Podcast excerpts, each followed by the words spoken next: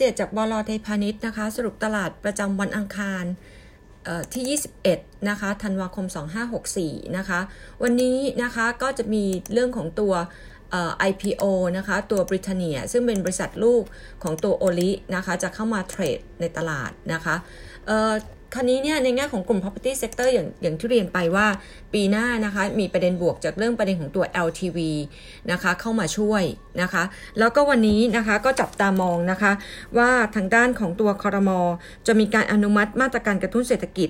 สิ่งที่ตลาดคาดหวังไว้จะเห็น ว่าอยากเห็นนะคะ คนละครึ่งเฟสสี่ช็อปดีมีคืนนะคะ ในตลาดมองว่าช็อปดีมีคืนเนี่ยวงเงินคือประมาณ 30,000 บาทนะคะ แล้วก็สำหรับตัวบริเตเนียนะคะ ราคา IPO คือ 10.5 บาทต่อหุ้นนะคะ IPO 252.65 ล้านหุ้นนะคะ ตรงนี้น่าจะเป็นประเด็น positive sentiment กับตัวโอลินะคะ แล้วก็ property sector ตัวตัวอื่นก็จะมีตัว land house นะคะ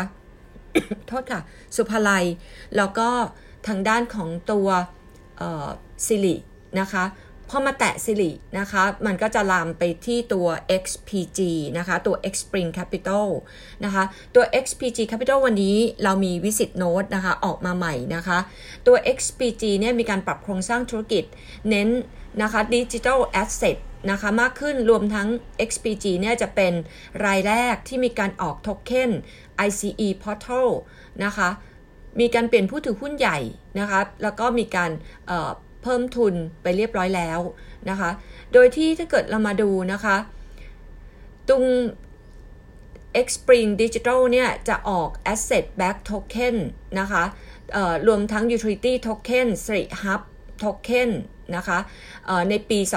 2565 คาดว่าจะเกิดดิวทั้งหมด 4-6 ดิวนะคะ ส่วนที่มันเป็น Xspring Asset Management คิดว่าน่าจะมีการขยายส่วนที่มันเป็น mutual fund ในปลายไตรมาส 2 ปี 2565 ส่วน AMC นะคะ น่าจะมีการรวมกับ Siri นะคะ ซื้อกองสินทรัพย์มาบริหารคาดว่าจะเริ่มเห็นผลตอบแทนคือปี 2565 ในแง่ของตัวดีเวเดนเราคิดว่า XPG กับจะกลับมาจ่ายดีเวเดนอีกครั้งในช่วงของตัวปีหน้านะคะคำถามถัดมาก็คือ ประเมินมูลค่าเหมาะสมของ XPG ไว้ที่ 4.50 บาทต่อหุ้น ใช้ price per book value ที่ 3.7 เท่านะคะ แล้วก็เปรียบเทียบถ้าเกิดจะ compare นะคะ ก็จะคล้ายๆกับพวก JMart Singer KTC นะคะ เรามองว่าปีหน้าเนี่ย XPG จะเป็นช่วงต้นของ growth stage นะคะ แล้วก็ transfer transform นะคะธุรกิจนะคะไปสู่พวกตัว fintech digital asset นะคะในแง่ของอื่นๆนะคะก็จะเป็นทางด้านของตัว strategy นะคะตัว strategy ของ SBS เองนะคะยังมองเหมือนเดิมนะคะว่าปีนี้พันห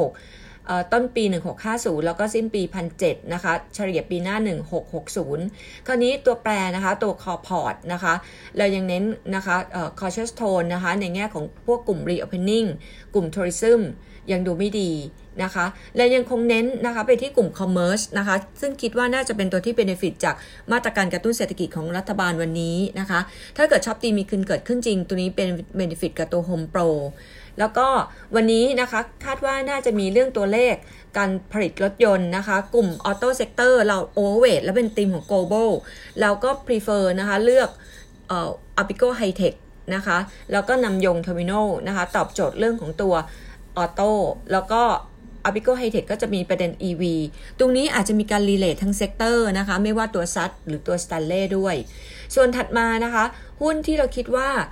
ปลอดภัยนะคะ defensive นะคะเรายังคงเน้น overweight กลุ่มแบงก์อยู่เหมือนเดิมนะคะ เลือก KBank มาเป็น sector pick จริง ๆ แล้ว overweight แบงก์ทั้ง sector กลุ่มโรงไฟฟ้านะคะเหมือนเดิมนะคะ ก็ยังคงเลือก GULF นะคะ